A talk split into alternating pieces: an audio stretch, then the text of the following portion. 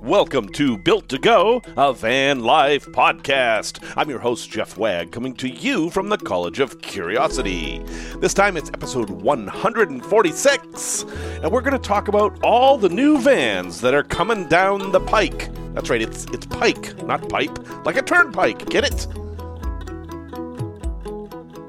We're also going to talk about using your diesel heater while you're driving. Yes, it's possible, but you have to be careful. Tale from the road, actually, tales involving good landings, those you can walk away from, and a product review of uh, something specifically male in shape. I'll talk a little bit more about that. Well, hello, everyone. Welcome back, or I should say, welcome me back, because I'm back. I am in Chicago. I'm in the United States. I drove my van today for the first time in three weeks. And of course, it had a new light on. I was like, what? You've got to be kidding me. Yeah, it's no big deal. My, my low coolant light came on, and I just had that system worked on before I parked it, and uh, a bubble came up. I hope. I hope there's no leak. I couldn't find a leak. Anyway, we're not going to talk about that because I don't want to talk about that. we're going to talk about all the new vans that are coming down the pike that hopefully one day will be turned into camper vans. Although we're in this weird time where the world is kind of toying with the idea of going EV, but then eh, maybe not. And in, in my mind, unless there is incredible political obstruction in the way, which could happen, EVs are coming. 10 years, 20 years from now, everyone's going to be driving an EV. Well, not everyone, but most people. And we're going to look at gasoline and diesel powered vehicles the way we look at CRT monitors today. That's my prediction. I certainly could be wrong. But at the very least, we have to pay attention to all these vans that are coming because most, if not all, of the new vans that are coming are EV. And I will talk about some exceptions here. So, this is not a complete list. This is just what I saw was in the news lately. And I'm going to talk about six different vans that are coming down the pike. And um, I, some of them are interesting, some of them aren't. And some of them are eh, kind of just pure marketing. And, and let's start with that one. I know a lot of people were excited about the announcement from Ford that they're going to create this new van just for van life. It's called the Transit trail. And it's got, you know, knobby tires and it's got a big step that goes on the side. And oh gosh, they put an extra 12 volt outlet in the back. And there's even an inverter in it. I mean, you can plug in household items in the back. I mean, it's like magic. And gosh, there's an optional Maxxair fan. And uh, yeah, I I am very unimpressed with the transit trail because it's just a trim line of their regular van. They haven't really done anything new here. They've taken their regular van, and you know, all right, I suppose being able to get a factory lift kit is new. The van is lifted, and it's all-wheel drive, which is you know they've had anyway. But this van is incredibly expensive, and it comes, you know, it, it's not done it's not like you get a camper van, you're just getting another empty van that you have to build out. And some of the stuff they've done is kind of, well, it's kind of dumb. You know, adding that inverter in there that runs off the battery that's under the hood, the starter battery, and it's super weak. I mean, these things just don't provide that much power. Not for a van life person, anyway. I like why, why, why add that stuff that's just getting in the way?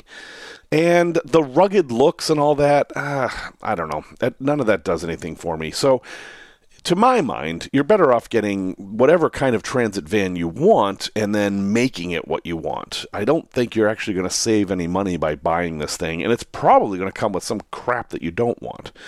I mean, it's not terrible, but it's it's marketing rather than you know somebody saying this segment of the marketplace needs this, we should create it. It's somebody saying, this segment of the marketplace is actually a sucker for this kind of stuff. Let's do that. That's my take on it. And I'm happy to hear contradictory opinions. But that takes us to the Ford EV. Now, Ford has had an EV van for a couple of years now, and uh, yeah, they, they work fine, except that they don't go very far. that's just the problem with a lot of these EV vans. They are not meant to go long distances because most delivery vans, which is what these things tend to be used for most often, don't go very far. You know, you can look outside and see your UPS, your FedEx, your Amazon vans out there, and they're busy. They're going all day long, but they're doing 30 miles a day, 20 miles a day. And they're a perfect application for an electric vehicle because they're not using any energy while they're sitting there. And that means that a small battery can actually get them through the entire day.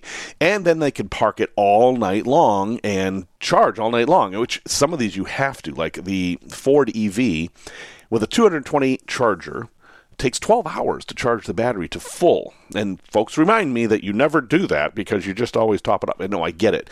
But it's just a marker to show that these vans would be very difficult to use for van life unless you weren't driving very much.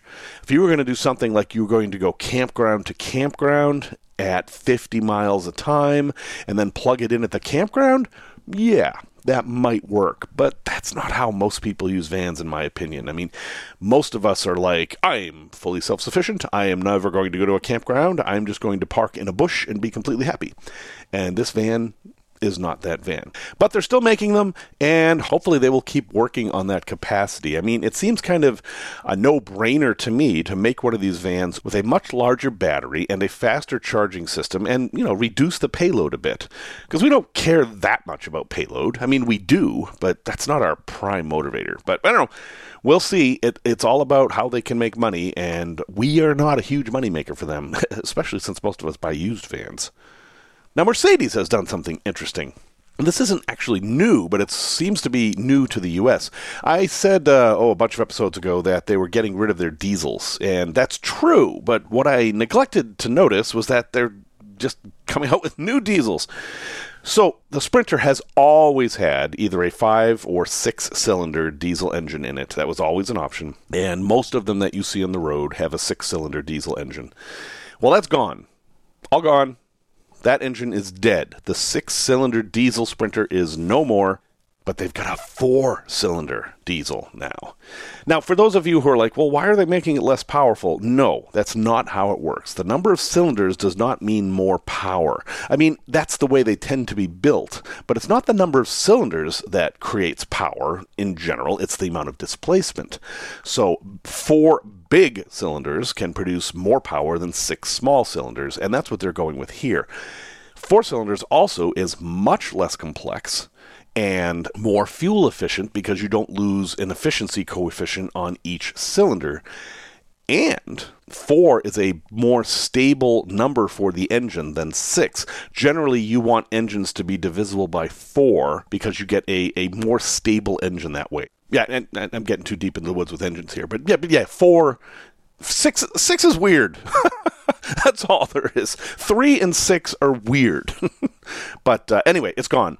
So they are, you know, they're going to make sprinters as always. They're still incredibly expensive, but hopefully this new engine will help them out with all the reliability problems that they don't talk about very much, but believe me, are there. Now, Mercedes also has an electric van. I don't believe they're in the US at all. I've never seen one. And it has the same problems as the Ford, where it's got a little tiny range of like 110 miles. But they're testing one now that has a 300 mile range. Now, I think this is the tipping point. If we can get an electric van with a 300 mile range that can be charged very quickly, like the way that a Tesla or an, an electric Kia or something like that can, I think then we're talking. I think then we are looking at an electric van that can be usable for much of van life. It's still not going to be suitable for people who want to go into BLM land for two weeks and climb mountains with their vans because solar is nowhere near in any shape to charge vans. Let's let's settle that right now. You will not be charging your van's drive batteries with solar anytime soon. I mean, you can, but it's going to take days and weeks to get any usable power because the, these things use much more power than your solar panels can produce. That's just the bottom line. However, imagine if we can get to the point where solar panel efficiency can be improved enough to power these things. I mean, you know, then we're living in the future. So anyway, the Mercedes electric I think will be interesting, and because it's a Mercedes, I expect it will be super expensive. And Mercedes, like BMW, is starting this trend of subscriptions to things in the car Like BMW just came out with a subscription to the seat warmers. You have to pay a yearly subscription for the seats to stay warm. And some other car companies have a subscription to a power package where the computer is programmed to give you more power and you have to pay for that annually. And I wouldn't be surprised if Mercedes did that with their electric van. And on that, that's all I have to say. Now, ProMaster also has an EV coming out, and it also is fairly low capacity right now. And by all reports, it's just exactly the same as a ProMaster. It's just electric. So there's not that much news on it yet. I've been looking around at it, and basically they're just putting in an electric powertrain to their existing configuration. Of course, it's called the e Ducato in Europe, and um, nothing really revolutionary there. So Mm, I mean, sure, bring it on, but again, we've really got to solve this range and charging speed problem. Now, the ones who are doing the most interesting thing in this space is surprising. It's Chevy. So, the Chevy Express van, Foresty Foresty uses one, Chrome uses one. These are very common vans. You see them all the time. And it's a van design that hasn't changed much in decades. It's the last of the big iron US vans and it's going away in 2025. But apparently is going to be replaced by this thing made by BrightDrop. Now, this is like the future. This is like future van, you know. This is like watching some '70s sci-fi show and looking at their weird vehicles. It's it's one of those. This thing is completely different than any other van. I mean, it's like a rolling box with LED lights, a massive front window, and the entire thing is all high tech. I'll have a link in the show notes, but you have to look at this. This is a totally different kind of thing. Now, its starting range for this thing is 250 miles on a full charge. So, all right, that's that's getting to be sort of respectable. Reports are that the Chevy version of the BrightDrop is going to be quite a bit different than the one they're producing now as an as a delivery van. And the term I saw was that he'll have lesser specs. And I don't know what they mean by that. I mean, lesser range? That would be silly. Maybe lesser payload, or maybe it's smaller? That might be good because these are actually quite large vans. Uh, and, and, and actually, listen to these specs. This is, this is kind of exciting for this van. It's 83.68 inches wide inside. 83. That's super wide. I mean, that's like box van wide, and and you could easily put a side to side bed there. And the height of the roof, or the I'm sorry, the height of the ceiling in the box is 82 inches. That's six foot ten. However, the step height is 16 inches. so you got to kind of climb into the thing, but then when, once you're in there, it's cavernous. So completely new, completely something different. It will be interesting to see who's the first one to make a working camper van out of this thing and then to see how well that works. So, you know, it's another thing about EV. Again, I'm a fan of EV. I do think it is the future, but you can't just strap more electricity onto your vehicle. And, and that's something that the overlanding community has always done. Get some jerry cans, you've put more gas on the back, and you've extended your range. And that just doesn't work for EV right now. I, I mean, yeah, you could bring a generator, but uh, that's kind of cheating, I think. So, anyway, lots of problems to solve with EV. I'm still a fan, and every one of these things is an incremental step towards getting there. And yeah, I think 10 years from now, I'll be on this podcast talking about remember those silly vans we had that had tailpipes? Tech Talk. Hey, I, I saw a question. Um, can you use your diesel heater while you're driving? Well, yeah. I mean, sure. There's there's nothing about your vehicle that's stopping you from using your diesel diesel heater while you're driving, but you do have to be aware of some things. When you're driving your van, your alternator is or can be at max output. So your voltage is going to go up. And some 12 volt motors don't like that. Maxxair fans are one. And cheap Chinese diesel heaters, mm, maybe. I mean, they're cheap Chinese diesel heaters. These things are not robust. If you have an Eberspacher or whatever, it should be fine. But yeah, sure, there's a chance you're going to send too much power to the fan, it's going to spin too fast, and something's going to burn out. But I've never heard of that happening, and I really don't think it's a concern. Your bigger concerns are air. So you have an exhaust pipe and you have an intake pipe, and these are both mounted outside the vehicle, right? Outside the vehicle. I know some people put their intakes inside the vehicle, but that's actually kind of a bad idea. And I've talked about that before, but you don't want to do that. So you have them both outside. But at highway speeds, you do not want air to get in those. If you, if like, for example, if your exhaust was facing forwards and you had the full force of 70, 80 mile an hour air going into that, that would be bad. That would totally screw up the system and you might even get exhaust in your cabin. So you don't want that. Same thing with the intake. You don't want any air pressure in there either way because the system is assuming a certain air pressure. That's what it's tuned for. But other than that, you know, if you mount those things in a place where you don't have to worry about that, your exhaust is facing backwards and your air intake is safely nestled up against the body of the van somewhere, yeah, you're fine. But there's a bigger question here. Why are you doing this? And that's an interesting question to answer because you basically have an engine. If you're not using an EV at this point, if you're using an EV, I totally see why you would want to do this. But if you're using a, a fossil fuel based vehicle, you have free heat. You have lots of free heat. In fact, a major portion of the stuff under the hood is there just to throw away heat. That's what your radiator is. It's just there to get rid of excess heat. You are creating tons and tons of heat, so why not just use that in the back? And you can do that the way my ambulance does it, which is that I have an auxiliary heater back there, and coolant runs back into the van and goes through another little radiator, and there's a fan, and that keeps the back nice and toasty. But that's complex and costs money and stuff. What a lot of people do is they will just run a hose, any kind of hose, from the passenger floor vent into the back of the van. And then you turn on the heat up front, and you're filling the back of the van with heat for free. And I really think that makes a lot more sense than than using your diesel heater while you're driving. I, I, I, there are limited cases for using the diesel heater while driving. It almost always is worth the effort to run some engine heat back there.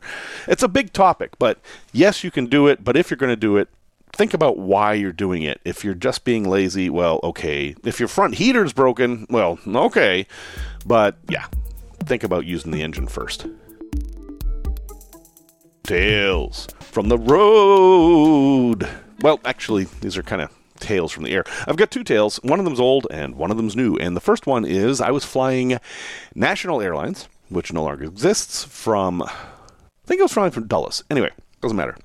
I was going to Vegas for whatever reason, and they had a nice flight from Dulles to Vegas, and I lived near Dulles, and you know I used to fly National all the time. I really liked them. Nice little airline. And they had little planes, you know, they were flying the little Brazilian planes, and they were super nice. And uh, I was on the way there once, and the pilot came on and said, uh, Well, folks, we're circling the airport because we have a problem with the flaps. We can't extend them. And this is what that means. So we're going to land normally, but we're going to be landing much faster than you're used to. We're going to take up the full runway, and we're going to be chased down the runway by fire engines because there's a good chance our brakes are going to catch on fire. So sit tight, enjoy the rest of the flight, and I'll talk to you soon. Now, upon hearing this, a bunch of us looked at each other, and, uh, you know, this is what we do in times of crisis. People will look around to see, should I be reacting to this? And the passengers were like, oh, whatever honestly, we, we really weren't that concerned about it. But the flight attendant. Now, this was a small plane. We had one flight attendant. It was a man. He was mid 20s. He looked terrified. he was in one of those jump seats that faced backwards so we could all see him. And after the captain came on, he came on and said, Ladies and gentlemen, please put your tray tables in their upright locked position, you know, blah, blah, blah, all that stuff. And that sounded fine. But then he had trouble hanging up the, the, the little telephone thing. and then he had trouble putting the buckles on his seat, and he had this look of abject terror on his face. And, you know, am I supposed to be taking cues from him, or should I just listen to the pilot? Uh, I don't know. So, eh, I, I'm not a panicky person in these situations, so I was just like, yeah, whatever. We're going to land, and it'll be one we can walk away from, or it won't. I was just really curious as to what was going on with this flight attendant. So we did land, and it was very much like the pilot suggested it was. We came in very fast, it was noticeable. And we hit the runway actually fairly soft. You'd think we would have hit it harder, but no, it was fairly soft. And we just slowed down for a long time. And sure enough, looking out the window as much as I could, which is kind of hard. Kind, you can't really look backwards in airplanes. But yeah, the fire engines finally caught up with us, and we just sat there on the runway for a little bit, and then we got out of the plane. The end. That's it. That's an emergency landing. That's all. That's all there was to it. And uh, that was the first and only time that had happened to me until I just flew back from Atlanta on Thanksgiving. So I was on this big long trip. I flew from Buenos Aires to Atlanta and then Atlanta to Chicago on Thanksgiving, and I was going to be done, and I'd been up forever, and I was tired, and we take off from Atlanta, and we reach cruising altitude. Everyone's watching their movies, and then there's this bang, and the plane starts to drop and quickly recovers. It was dropping for maybe two seconds. You know, we hit an air pocket. This this happens. If you fly enough, eventually you're going to hit an air pocket where the plane will just fall and then it recovers and it's fine. Seatbelt sign comes on and I noticed there's a little different kind of sound in the plane. I'll talk about that in a minute, but after a couple minutes the flight attendants come on and say Ladies and gentlemen, for safety, we've had to suspend flight services at this time. Please remain seated with your seatbelt buckled for the duration of the flight. Meaning we weren't going to get our drinks. I mean, it's fairly short flights, not even two hours, but still, I was like, I could have used a Diet Coke. Eh, anyway, I didn't think anything of it. I figured we had hit turbulence and there was going to be more turbulence, and yeah, whatever. But this was an A320, an Airbus 320. It's a plane I have flown in a lot. The uh, 319 and the 320s were the mainstay of JetBlue's fleets back in the early 2000s, and I used to fly them almost weekly. And I got to learn the noises. If you fly enough, you can hear the sounds and start associating them with actions. Like you can hear when the landing gear is brought up, you can hear when you reach cruising altitude, or when you're starting your descent, or when the flaps are extended when the landing gear comes down, all that stuff, you can hear it. And A320s are a very talkative plane. There's a hydraulic pump that is very loud inside the plane, and you can hear it. And, and I asked somebody what it was, a, a, mechanic, and they said it, it equalizes pressure from one side of the plane to the other. You've basically got an engine on each wing, and there's a hydraulic system, and this pump's job is to keep the pressure on both sides of the plane. At least that's how it was explained to me. This pump normally makes a lot of sounds after you land. So the plane lands, and then this thing goes, wah, wah, and you may have heard this yourself if you're flying. And the reason it's doing that is because when they land, they turn off one engine, and they actually only use one engine to go to the gate. And the pump then has to basically take pressure from the side that's working and send it to the side that's not working. That's all. It's something like that. I'm probably explaining this terribly, but that's the basic idea. Anyway, I heard that noise, and we were still in the air. I thought, well, that's odd. And I thought, well, I guess I just don't understand how this system works well enough. And it was a little bit different. It wasn't the same kind of noise, it was a little bit more urgent. Now, I was not in a window seat. I couldn't see much, but we just flew on like this for an hour and everything was fine. It was actually a very smooth flight. And I was thinking, well, this is really smooth. Why aren't they bringing us drinks? And then the pilot came on and said, uh, Hello, folks. Um, we are no longer going to Midway. We are now going to land at O'Hare because we have. I think he actually worded it. We're only flying on one engine. Now, this is a normal part of flight operations. It's not a big deal, but we're going to fly to O'Hare and we're going to be met by a bunch of fire engines, and they're going to make sure that we're not leaking fluid or there aren't any fires or anything like that. So just sit tight, and I apologize. We're going to a different airport, but it's for the best. Now, you know, flaps a lot of people don't understand flaps. I mean, I understand that they make the wings basically wider so you can fly at a slower speed and land at a slower speed. This is an engine we're talking about. I think most people understand engines, and missing one sounds really bad, right? I mean, there's two engines on there for a reason. Well, we apparently didn't have one. We we only had one engine, and at first I thought we like lost the engine, like it was ripped off the plane. But I, I think I would have heard about that from some of the other passengers. No, the the engine just stopped working, and they shut it down. And uh, yeah, we had to go all the way to O'Hare from Midway, which they're basically airports on opposite sides of the city. And I'm actually closer to Mid- O'Hare, so it was good news for me, except that you know we were potentially going to crash and burn and die. And the plane came into O'Hare and went way out over the lake, and I knew what it was doing. There's a there's a big long approach to the airport that's way over the lake, and then comes in and then lands at a runway that's really far from the terminals, and it's really long. And that's what they did. They diverted us to O'Hare so we could have a really long runway to try to sort things out. And then what happened?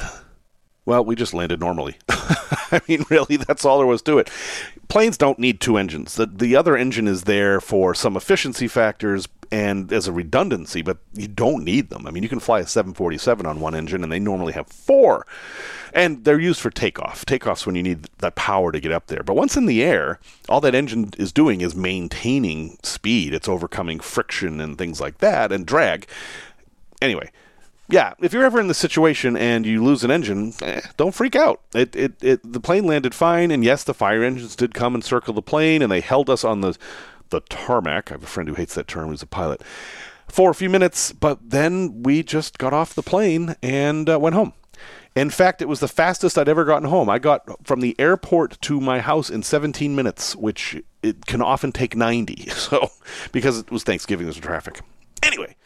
Yeah, I have survived two emergency landings now, and I'm confident that if you ever find yourself in an emergency landing, uh, you're going to survive too, because eh, they're really not that big of a deal.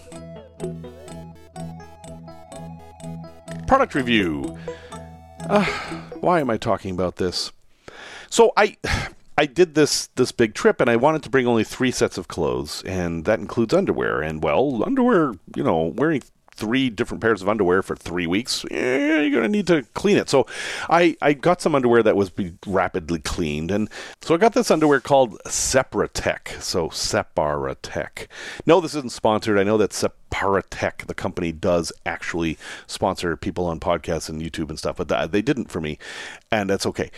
Um, their underwear, um, let's just say this is specifically for folks with a male anatomy. Um, their underwear men's underwear has usually, not always, some sort of an opening at the front, and it can come in different kind of configurations depending on a bunch of things.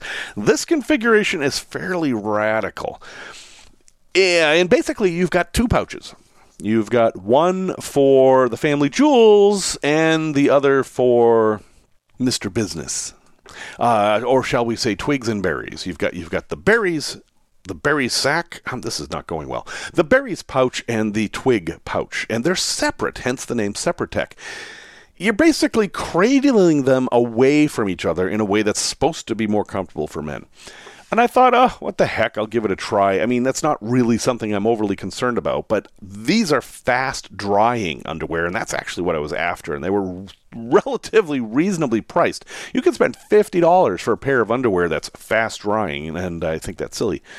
So I got them, and I wore them a bit before the trip, and then I wore them on the trip. And um, yeah, well, so I can tell you that the fast drying part worked great. They were very easy to wash in the sink and hang up and have ready for the next day. They're very lightweight, easy to pack. They are great travel underwear. They checked off every box for that. They're a little bit different. Um, they're not cotton. There's some there's some synthetic fabric and cotton cotton is bad for long-term travel like this in general. I won't get into too much depth about that, but generally you want to avoid cotton.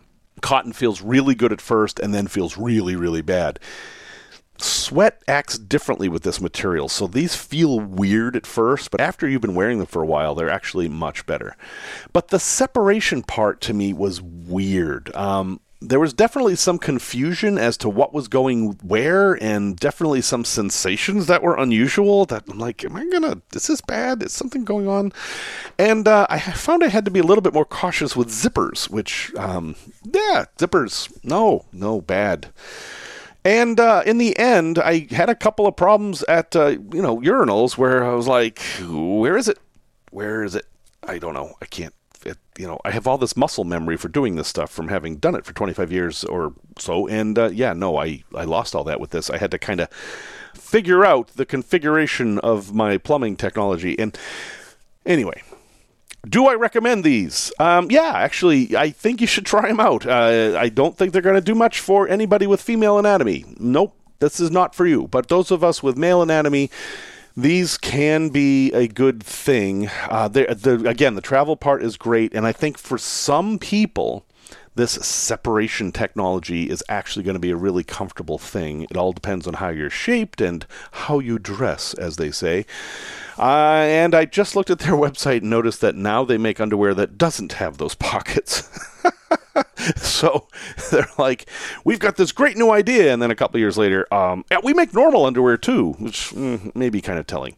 Anyway, it's called Separatec, S E P A R A T E C, and you can find them at separatec.com. I'll have a link in the show notes. And no, I'm not affiliated with them, except that they're cradling my junk. Resource recommendation. This resource recommendation is for the self Heimlich. Uh, you're familiar with the Heimlich maneuver, which is someone comes behind you and basically gives a sharp thrust under your rib cage, and that causes you to expel any food that you might be choking on. But what if you're alone? And the reason I'm bringing this up is because this just happened to me.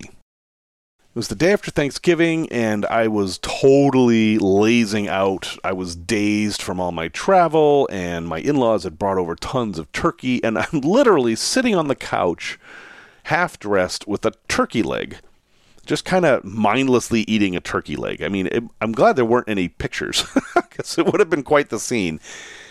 But I did something weird. I mean, I was eating just very lazily, and I exhaled before I took a bite and I swallowed like that. And then I guess I kind of started to breathe in at the same time. And anyway, I ended up inhaling a big chunk of turkey. But I didn't have any air in my lungs. And it, it got stuck. Now, I mean, every, everyone's had a little bit of food stuck in their throat from time to time, and you cough and it comes out, and you're like, you know, people laugh at you, whatever. I was alone, and I couldn't cough because I didn't have any air in my lungs. Now, again, I'm somebody who doesn't panic easily, which is a very lucky thing for me. And I thought, well, what am I going to do? I have no air. I have a very limited amount of time to act. And I couldn't really do anything. So I had automatically set up in my mind that I was going to self Heimlich. Before that, though, because it can be a self Heimlich is not without risks and pain, um, I decided I was going to try something else. I could get a little bit of air by the turkey that was stuck in my throat. It was like breathing through a cocktail straw not the big ones, the ones that are two little tiny holes. It took a lot of effort, but I did it and I just using kind of all my strength inhaled as much as I could and very slowly air was sneaking past that turkey going I mean I could hear it until I got enough air in my lungs that I could cough. And then thankfully, I was able to cough and dislodge the turkey and then pant for a bit and get back to normal. But I realized that this was actually very bad. Uh, had I passed out, that would have been it. My wife would have come home to see me laying King Henry VIII style on the floor with a turkey leg in my hand. Uh, and that would have been a bad thing. She doesn't need that. So I want you all to go to the link on the website or Google self Heimlich so you know what to do in this thing. And self Heimlich is basically you're going to put your fists beneath your rib cage, right by your sternum and then fall on that. Fall as hard as you can. Smash your face into the ground. It doesn't matter. It requires a lot of will, but you need to do this over and over again until you dislodge that turkey or whatever, because if you don't, you're going to die. Another thing you should do, and again, you've got very limited time here, is go someplace public. I didn't think of this. I was just in the apartment. Um, I should have run out into the hallway yeah, in my underwear or whatever. It doesn't matter. We're talking about life and death here. I should have run out into the hallway. And no, I couldn't have yelled for help because that's one of the things you can't do when you don't have air in your lungs. So, yeah, take a moment and just look at the self Heimlich. Be aware of it because it's what came to my mind when I was in this situation. And if I didn't have that and I wasn't able to get that little bit of air past, um, this podcast would not be narrated by me. So, folks, thank you very much for listening, and thank you for all your patience with me and the Antarctica stuff and all that. Um, I've done a bad thing podcast wise, and I've interrupted my flow, but we're going to get back. And as always, music is by Simon Wagg. If you'd like to get a hold of me, I'm Jeff at builttogo.com. That's two T's, not three, not one. And until next time, remember the words of Barbara Grizzuti Harrison. There are places one comes home to that one has never been to before.